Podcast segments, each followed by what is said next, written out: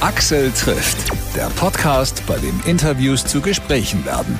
Schön, dass ihr wieder mithört. Ich bin Axel Metz und sehr stolz auf Purple Disco Machine, den Gast aus meiner letzten Podcast-Folge. Als wir miteinander gesprochen haben, ging es unter anderem um seine Grammy-Nominierung und mittlerweile ist Tino, der Mastermind hinter Purple Disco Machine, sogar Grammy-Preisträger. Der erste aus Sachsen und auch in Deutschland haben bisher nicht viele einen Grammy gewonnen im Pop-Bereich. Nur der DJ und Produzent Z und die Elektroniklegende Kraftwerk. Herzlichen Glückwunsch! Ich habe mich sehr, sehr mitgefreut in der Grammy-Nacht. Und jetzt zu meinem heutigen Gast, Joel Brandenstein. Ja. Ich habe gelesen, dass bei dir gerade ganz viel ansteht und das hängt mit einem neuen Album zusammen. Das dritte Album mittlerweile. Und ja, direkt im Anschluss dann die Tour, die endlich stattfinden kann. Und ja, ist auf jeden Fall gerade viel los. Die Tour beginnt dann am 13. Februar in Hamburg. Ist der erste also ist der Tourauftakt und ja, also alles sehr dicht beieinander, aber es ist auch schön, dass jetzt so viel passiert und äh, die Proben laufen auch gerade für die Tour parallel, dann auch die Promo fürs Album, ähm, ja, auf jeden Fall spannend. Das sind gerade eine Menge Bälle, die du äh, durch die Luft jonglierst. Absolut, ja. Brauchst du das so oder hat sich das jetzt einfach nur so alles zusammen aufgestaut? Ähm, ja, also ich habe natürlich jetzt viel Zeit gehabt, äh, am Album zu arbeiten und das war auch ein langer Prozess. Ähm, aber ich bin schon ein Mensch, der auch so ein bisschen den Druck braucht, um dann auch komplett äh, abliefern zu können. Ne? Also desto mehr passiert, desto mehr wächst man dann auch irgendwie mit seinen Aufgaben. Und mh, mm, ja, das fällt mir schon immer auf, dass ja noch viel gerade los ist. Ich auch einfach ähm, ja, gut meine Leistung abrufen kann. Ja, gut, das ist ja gemessen an den langen Pausen, mit denen Musikern in den letzten drei Jahren leben mussten, schon eigentlich auch ein gutes Gefühl, dass man endlich mal wieder richtig viel zu tun hat. Ja, absolut. Damals hat man sich noch darüber beschwert, dass gar nichts ging und äh, deshalb wäre es jetzt auch irgendwie unfair, sich darüber zu beschweren, dass jetzt zu viel los ist. Deshalb äh, bin ich eigentlich sehr dankbar darüber, jo. dass jetzt zu viel passiert. Jo. 2019 ist frei rausgekommen, jetzt 2023 das neue Album. Wie heißt es denn? Äh, Schwarz und Bunt heißt das Album. Und ähm, ja, ist, wie der Name schon sagt, äh, eine schöne Mischung aus ähm, dem, was man schon von früher von mir kennt, also die Balladen organisch mit ähm, äh, Klavier, Cello, Geige, dafür stehe ich ja bisher in erster Linie, ähm, aber auch viele neue, moderne Einflüsse die da ihren Weg gefunden haben. Und da bin ich sehr gespannt drauf, wie das bei den Menschen ankommen wird, die es dann hören hm. werden. Nun ist es ja immer sehr schwierig, über Musik zu sprechen, wenn man sie noch nicht hören kann. Wie würdest du denn dein Album so beschreiben? Ähm, ja, es ist eigentlich ähm, thematisch und auch vom Sound her ähm, eine schöne Mischung aus, ähm, also ich habe Songs drauf, die natürlich ähm, klassische Herzschmerzballaden sind, aber auch Songs, die ähm, thematisch in eine ganz andere Richtung gehen. Ein Song, beispielsweise gibt es einen Song, der heißt äh, 17, da beschäftige ich mich, also da habe ich wirklich nochmal einen Zeitsprung gemacht in äh, meine Jugend und habe da äh, ja, ganz viele persönliche Geschichten in dem Song ähm, verarbeitet oder ähm, beschrieben, die ich erlebt ähm, habe. Ähm, ja, was habe ich noch für Songs drauf? Ein, ein Song gibt es, der der Wolkenkratzer. Das ist so ein Song, der wirklich ähm, die Menschen motivieren soll, der auch mich immer motiviert, wenn ich ihn höre. Ähm, ja, also ich glaube, um das am besten beurteilen zu können, muss man das Album selbst mal durchhören. Ist immer schwierig, natürlich Musik zu beschreiben. Aber ich bin auf jeden Fall sehr glücklich ähm, damit. Also ich höre es mir öfters auch mal ganz durch und, äh, und denke mir dann immer nach dem Hören, ja, das fühlt sich gut an und äh, bin auf jeden Fall stolz drauf, ähm, dass es jetzt so geworden ist, wie es ist. Hm. Du bist ja gestartet im Internet, hast ab 2011 äh, einen YouTube-Kanal gehabt, wo du dann halt äh, Songs veröffentlicht hast als Videos. In deiner Biografie steht, dass du schon 2008 damit begonnen hast. Wo hast du vor YouTube Zeug veröffentlicht? Äh, gar nicht, also quasi nur für mich.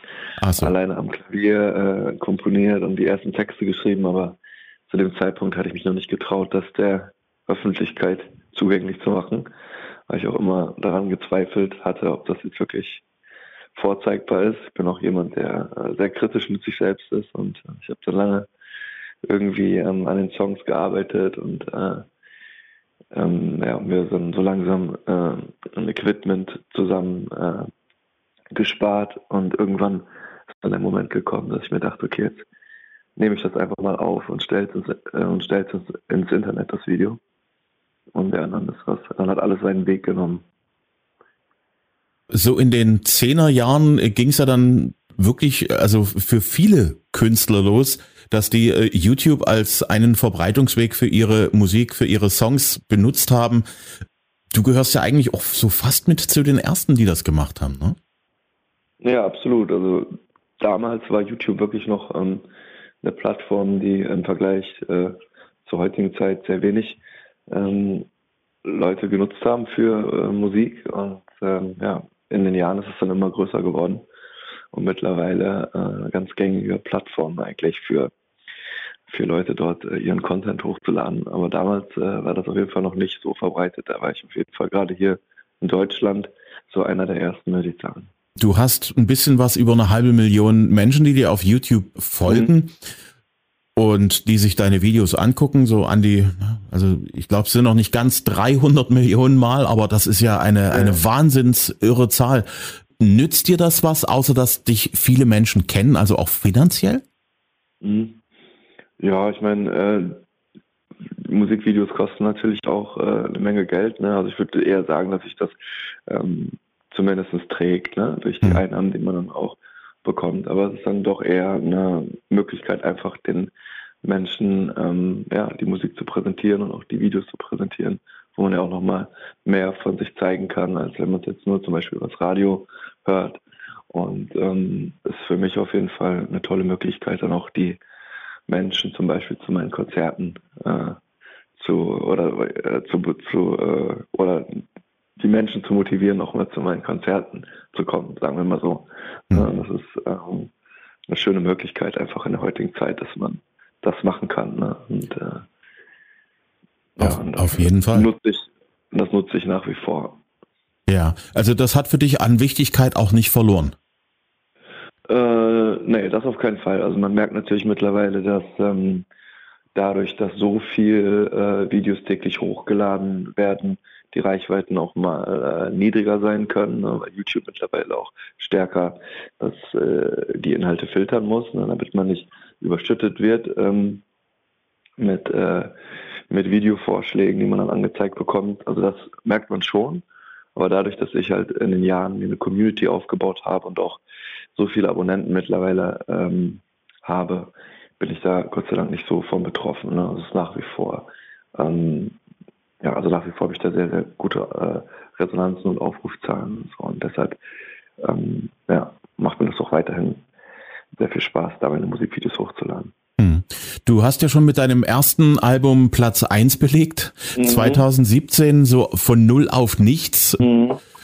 Das äh, war ja schon damals eine ganz schöne Hausnummer, weil so, äh, so richtig normale Verkäufe gibt's ja nun nicht mehr so richtig, ne? Es wird ja, mhm. da, es war ja damals schon viel gestreamt worden und heute noch viel mehr. Ja, da hat sich der Markt auf jeden Fall stark äh, verändert.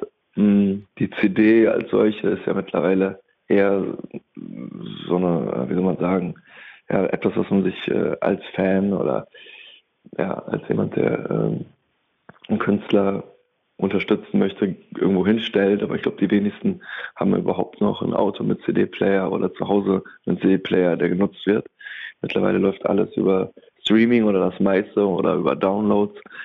Ähm, ja, trotzdem ist mir das wichtig, ähm, noch Alben zu veröffentlichen, weil ich das einfach, äh, ja, weil das für mich auch so die einzige Möglichkeit ist, so ein ganzes Konzept äh, von mehreren Songs irgendwie zusammenzubringen.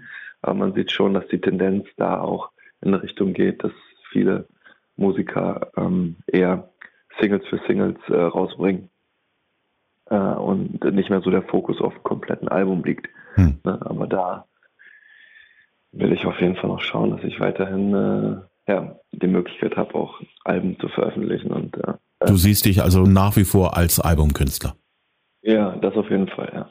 gibt jetzt auch nicht bei mir diesen einen Hit, wo man sagt, ah, okay, das ist der mit dem Song, sondern ähm, ich habe es ja wirklich ähm, geschafft, einfach kontinuierlich einfach Musik rauszubringen und die auch gut performt hat, aber es war jetzt nie irgendwie wie bei anderen so, dass ich jetzt irgendwie diese eine Nummer gehabt habe, die irgendwie diesen großen ähm, Hype oder so ausgelöst hat. Ne? Das ist so ein bisschen Segen und Fluch zugleich. Ne? Hm. Einerseits ist das natürlich schön, wenn man auch weiß, dass, ähm, ja, dass man jetzt nicht so abhängig ist von einem Hit, weil man sieht ja auch oft bei, bei Musikern, die dann diesen Hit hatten und äh, dann die nächsten Jahre nicht mehr geschafft haben, da anzuknüpfen dass dann auch ähm, alles ein bisschen runtergeht und äh, bei mir ähm, ist das halt nie so der Fall gewesen. Und äh, aber natürlich würde ich mir auch mal einen Song wünschen, der so richtig durch die Decke geht. Ne? Aber da warte ich äh, äh, bis heute noch drauf. Aber vielleicht ähm, ist er auf dem neuen Album ein Kandidat drauf. Man, man weiß es nicht. Ist ein bisschen wie Lotto spielen. Ne? das stimmt. Es ist äh, mit einer etwas höheren Wahrscheinlichkeit vielleicht. Man kann nur das Glück herausfordern, indem man ein gutes Produkt abliefert. Ob das fliegt und wie hoch das fliegt, das ist dann immer dann die, die zweite Geschichte, ne? Genau, genau.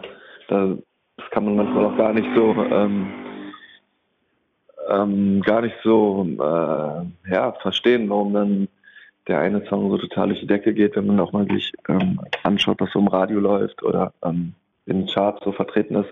Und andere Songs sind dann irgendwie gar nicht präsent, ähm, die jetzt auch so ähm, äh, objektiv gesehen gar nicht wirklich äh, jetzt besser oder schlechter sind, aber irgendwie scheint es immer wieder Lieder zu geben, die ähm, dann irgendwie so den Geschmack der Mehrheit treffen, dass die dann irgendwie so explodieren. Ne? Aber mhm. das, das, das vorherzusehen, das äh, schafft, glaube ich, niemand. Also ich habe selten gehört, auch von befreundeten Musikern, äh, die so Songs hatten, die dann auch wirklich auf eins und so in die Charts gegangen sind, äh, dass das irgendwie von vornherein klar gewesen ist, dass es genau dieser Song sein wird, sondern meistens ist das über Umwege passiert. Ne? Oder man hat eigentlich gar nicht an die Nummer wirklich geglaubt oder wollte die gar nicht als Single veröffentlichen, hat es dann aber doch getan. Und dann hat sich da dann so ein äh, Hit herauskristallisiert. Ne? Also das ist halt das Spannende auch an der Musik, ne? dass man es eigentlich nie vorhersehen kann, was passieren wird. Man kann einfach nur äh, das Beste abliefern, was man denkt und dann gucken, was passiert. Auf jeden Fall. Wer hat dich musikalisch geprägt, als du aufgewachsen bist, als du dann angefangen hast, auch zu sagen, okay, jetzt möchte ich aber auch mal ein Instrument können, jetzt möchte ich auch mal singen. Was waren so deine musikalischen Helden? Also in der, in der, in der Kindheit, ich war auf jeden Fall großer äh, Michael Jackson-Fan. Ne, hab da auch äh, jedes Album rauf und runter gehört, die ganzen äh, Tanzschritte vom Spiegel versucht nachzuahmen und so. Das ist auf jeden Fall äh, das, was mich in der Kindheit sehr stark geprägt hat. Und ähm, ja, später, so mit 17, 18, 19, habe ich dann auch irgendwie meine, äh, ja, meine Faszination für deutschsprachige Musik ähm, entdeckt. Ne? Damals auch schon Herbert Grönemeyer. Und ähm, ja, ich weiß auch, meine Mutter hatte damals die äh, Platte von Herbert Grönemeyer, die auch rauf und runter lief. Ich glaube, Mensch war das Album.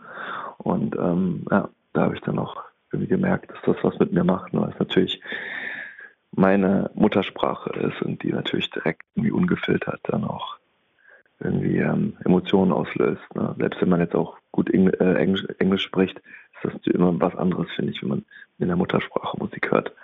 Und so bin ich dann auch schnell ähm, oder habe ich schnell den Entschluss gefasst, dass ich auch gerne äh, auf Deutsch äh, singen möchte, meine Texte schreiben möchte. Hm. Gibt es einen Song von Michael Jackson, der bis heute einen Platz in deinem Herzen hat, der so ein bisschen speziell ist?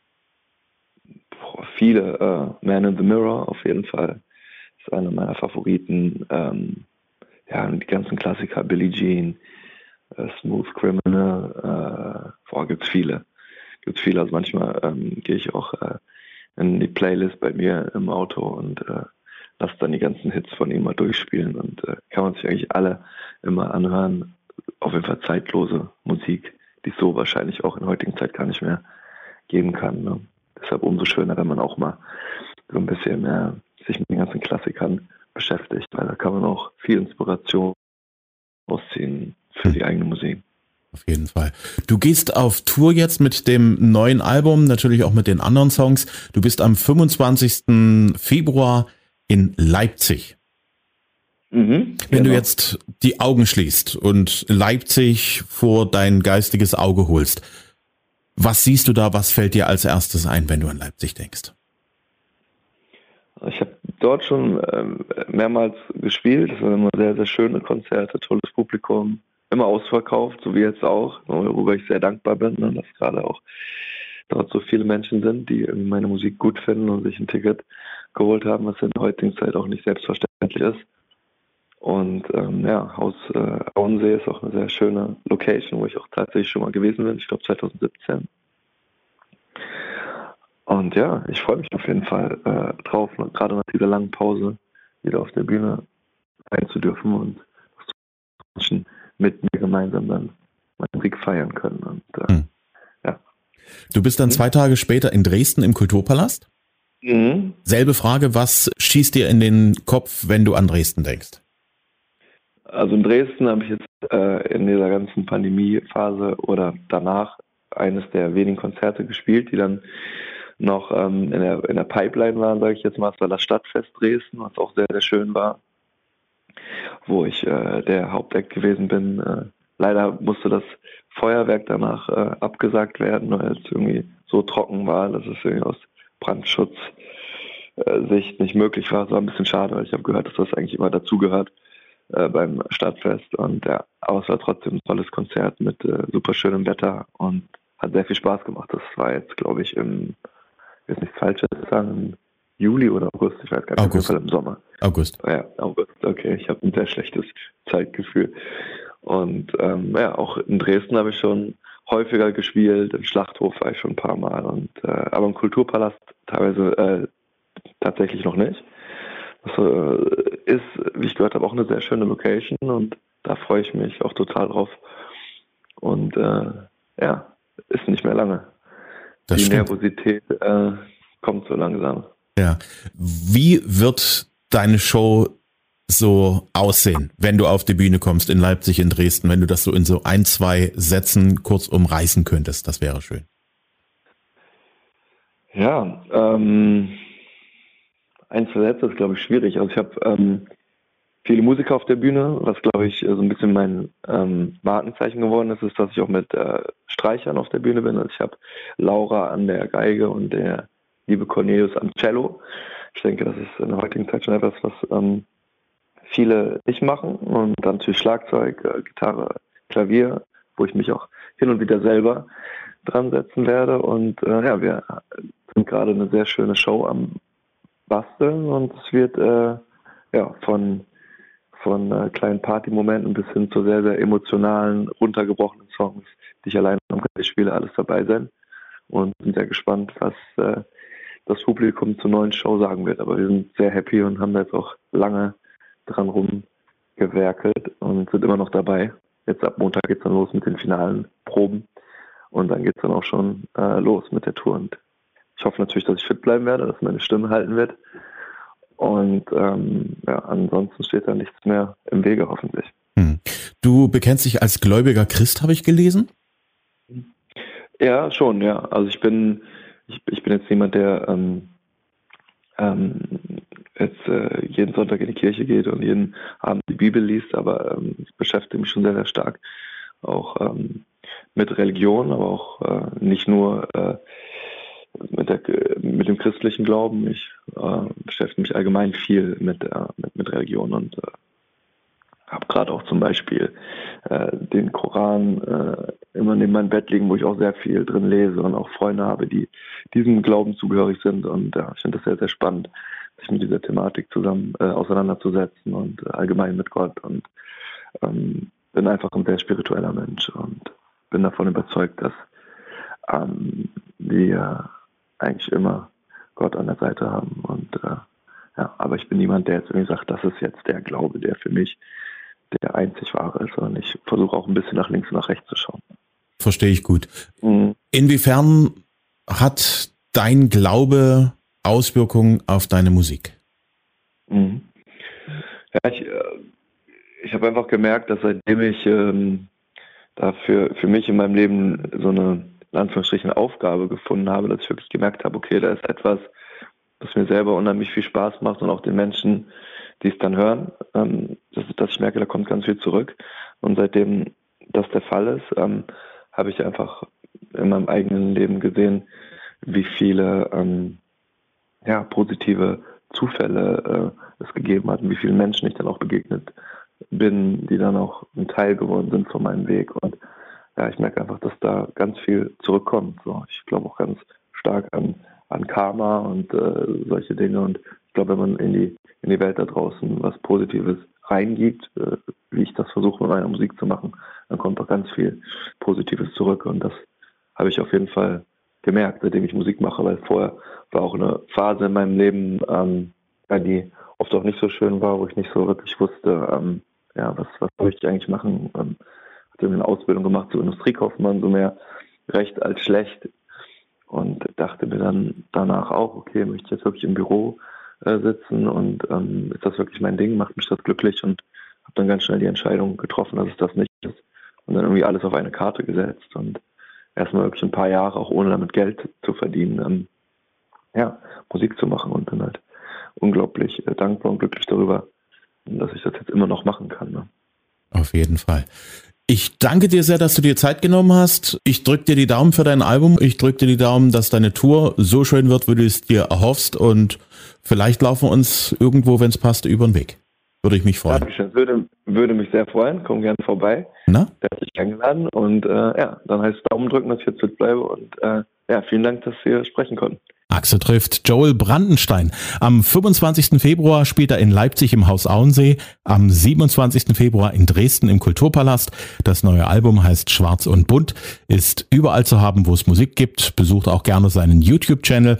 Mehr Infos gibt's auch auf joelbrandenstein.de auf Instagram und auch auf Facebook. Und da findet ihr auch Axel trifft. Liked uns da gerne, folgt uns da gerne auch und bitte abonniert unseren Podcast. Jede Woche gibt's kostenlos eine neue Folge.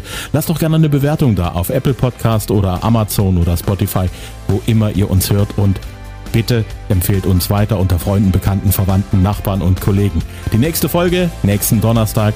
Bis zum nächsten Mal. Dankeschön fürs Hören, sagt Axel Metz.